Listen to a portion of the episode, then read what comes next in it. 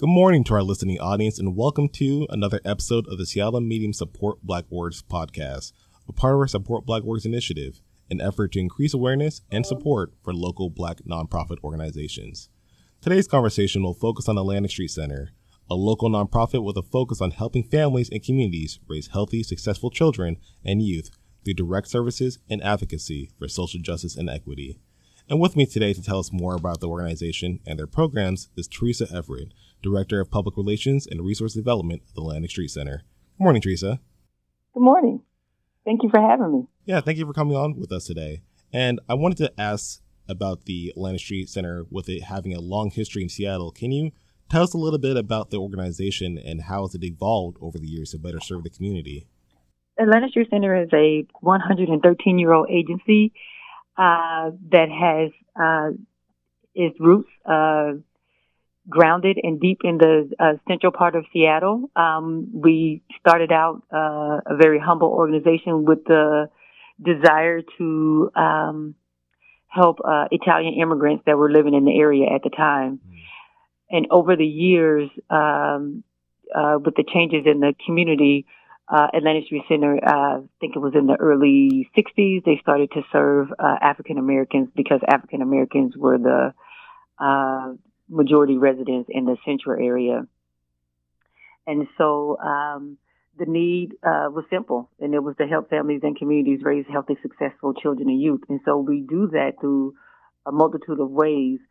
Um, but from, you know, uh, gardening relationships with the University of Washington to have um, a School of Social Work interns coming help with uh, behavioral health to um, our early learning program, uh, partnerships with the Seattle Public Schools and uh, Seattle Parks and Rec, uh, just a multitude of organizations that are vested and interested in the success of children. And so over the years, the Street Center has uh, deep roots in uh, behavioral health. We've been known in the community for serving uh, African American uh, children, youth, and their families. Uh, we're also known for being the first to pilot a uh, national program called the Early uh, Parent Child Home Program. Mm. I'm sorry, not, it's called the Parent Child Home Program, which is now the Parent Child Plus program. Um, we were the first to do a Juneteenth celebration in South Seattle. So although it was happening in central Seattle, in the Rainier Beach area, there were many uh, residents that had never heard of Juneteenth. And so uh, in 2001, we started an annual uh, event, uh, Juneteenth event in uh, South Seattle. So those are just some of the ways that the Atlantic Street Center has been um, transforming over the years. And now, you know, um, our family center uh, in the Rainier Beach area is considered a hub, a safe place uh, for families, uh, children, and youth to come to. And so we just want to continue the good work uh, in partnership with communities. And thank you for sharing with that, Teresa. And I know you went over a few of them, but can you give us a brief overview of some of the services your organization provides for the community? Absolutely. Um, so we primarily do wraparound services in four core program areas. One is behavioral health, um, one is our early learning program. Uh, one is uh, youth and family support. And then we also have a gender based violence program, which is more widely known as domestic violence. Hmm. And I wanted to touch back on a program you mentioned earlier about being the first to do this, about the Parent Child Plus program. Can you tell our audience more about that? Yes. So the Parent Child Home program is a, a national program uh, evidence based that if you start early with a child, a child will be more successful. And so um, uh, there was one program that was happening in Eastern Washington, but Atlantic Street Center was the first to pilot it in Western Washington. Mm. And now it has the support of organizations like United Way um, and organizations like that. Um, uh, uh, business partner, uh, B, I'm trying to remember the name of the acronym is BPEL, but it's Business Partners for Early Learning and or other organizations like that that started out early um, with the program.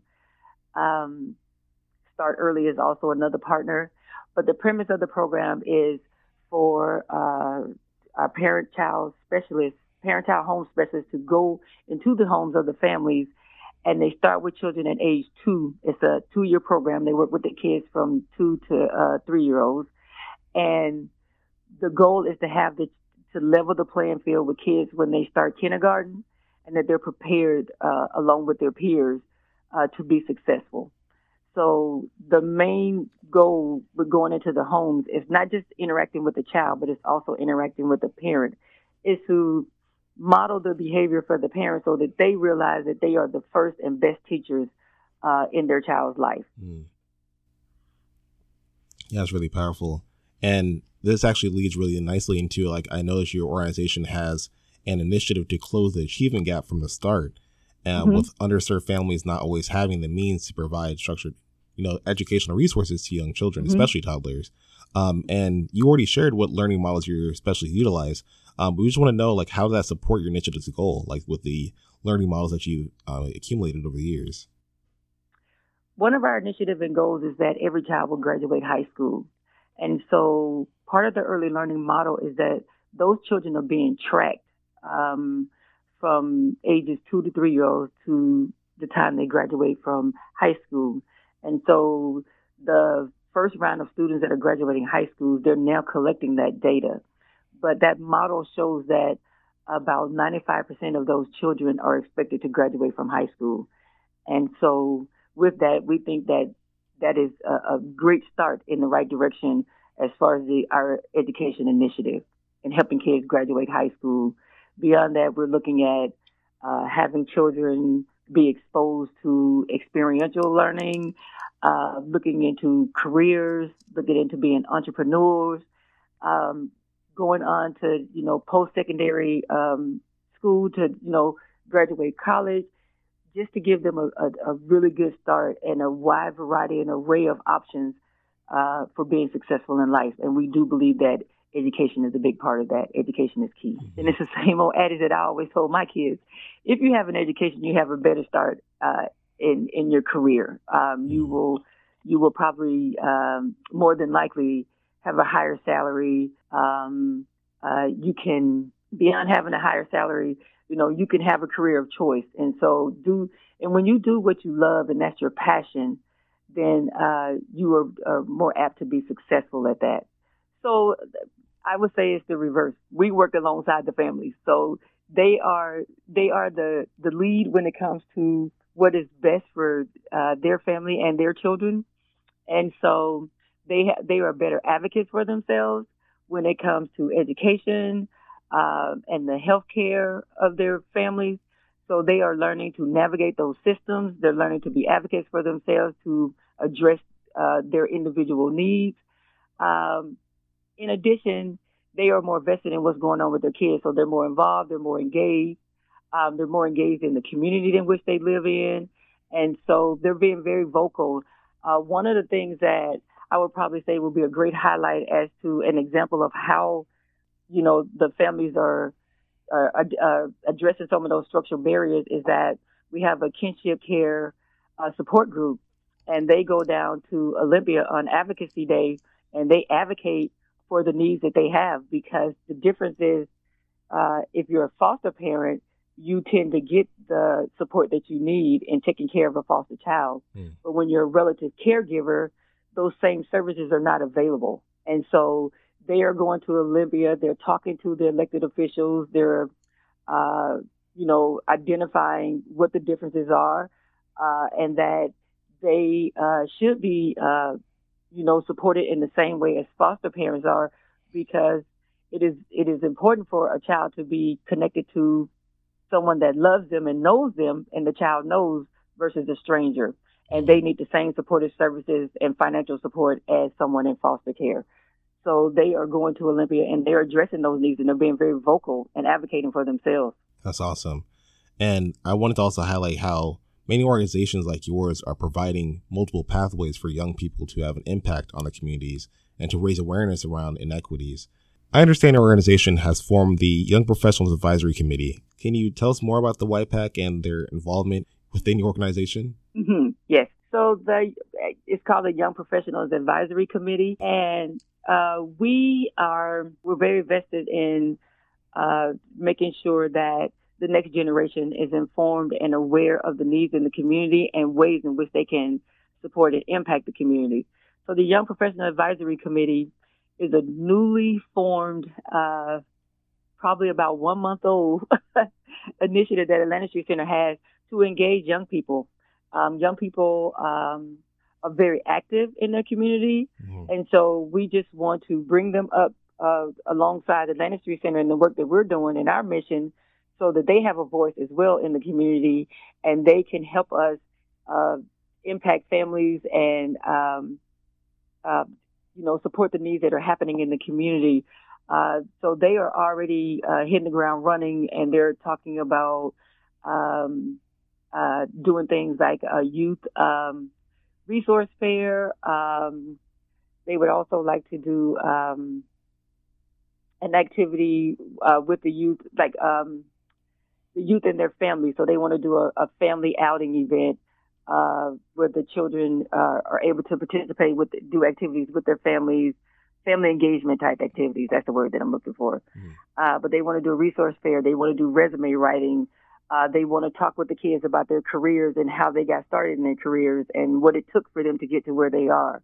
Um, so they want to share the knowledge uh, that they have in addition to being a support to the youth, tutoring, um, and things like that. So they've already hit the ground running and they're coming up with um, their own initiatives on how they would like to uh, impact youth and families. And does your organization have a current need for volunteers for any of your programs? Yes. And uh, what exactly are those programs? Like, are there any programs or events you like to highlight as we wrap up today's conversation? I would like to highlight our Summer Academy program. Our Summer Summer Academy program has been uh, going on for. I've been with the Atlanta Youth Center for almost 23 years, so much longer than that. Um, but our Summer Academy program is a four-week program that happens in the month of July. So it's going to run from July 5th to August 4th. That program helps kids that are falling behind academically or having social emotional needs. And so the program impacts third through eighth grade students. And so we are going to be enrolling uh, students for that program. We're going to be hiring teachers for that program. And of course, we need volunteers for that program. Mm-hmm. Our goal is to get the kids up to speed um, and prevent that summer slide. And now, you know, some people call it the COVID slide, but we definitely want to help prevent that summer slide so the kids don't regress during the summer and that um, they will also have some um, experiential um, opportunities uh, with like activities like with the Museum of Flight, the Pacific Science Center. But we want to impact those kids, um, primarily uh, kids from BIPOC communities, and help them with their educational goals. Thank you for sharing. And Teresa, before we wrap up our conversation, is there anything else you'd like to share with us today about the Atlantic Street Center or any other programs? We have a, a, um, initiative uh, for uh, it's called become it's called a borrow group within the agency and it's uh, it's becoming an anti-racist organization and so our goal is to uh, be an example uh, looking within before we look without and so um, and we want to be the example for the community and become as being an anti-racist organization I would also like to share that we also have a need for volunteers on our upcoming uh, Juneteenth celebration in partnership with Seattle Parks and Rec and, uh, at the Rainier Beach uh, Community Center location. That event is going to be on Saturday, June 17th. The event will start at 11 a.m. We could definitely use volunteers for that. Um, but if you don't uh, want to volunteer, which I hope you do, um, we could we would love to have your participation. It is free to everyone. And I failed to mention that all of the Atlantic Street Center programs and services are free. Uh, the Juneteenth celebration is going to be free to everyone. If you would like to be a vendor, if you would like to have resources that you would like to share with our participants and the community at large, we would love to have you there as a vendor. Uh, just reach out to me, um, and uh, we'll be in contact about getting you signed up as a vendor, volunteer, or just come out and celebrate uh, the ending of slavery um, with us during our Juneteenth celebration. Thank you, Teresa. The Atlantic Street Center is part of the Seattle Medium Support Black Orgs Initiative, an effort to raise awareness and support for Black nonprofit organizations. If you'd like to be a part of the change that you want to see in your community, visit supportblackorgs.com to volunteer your time, make a donation, or join one of the programs listed on our site today. Thank you.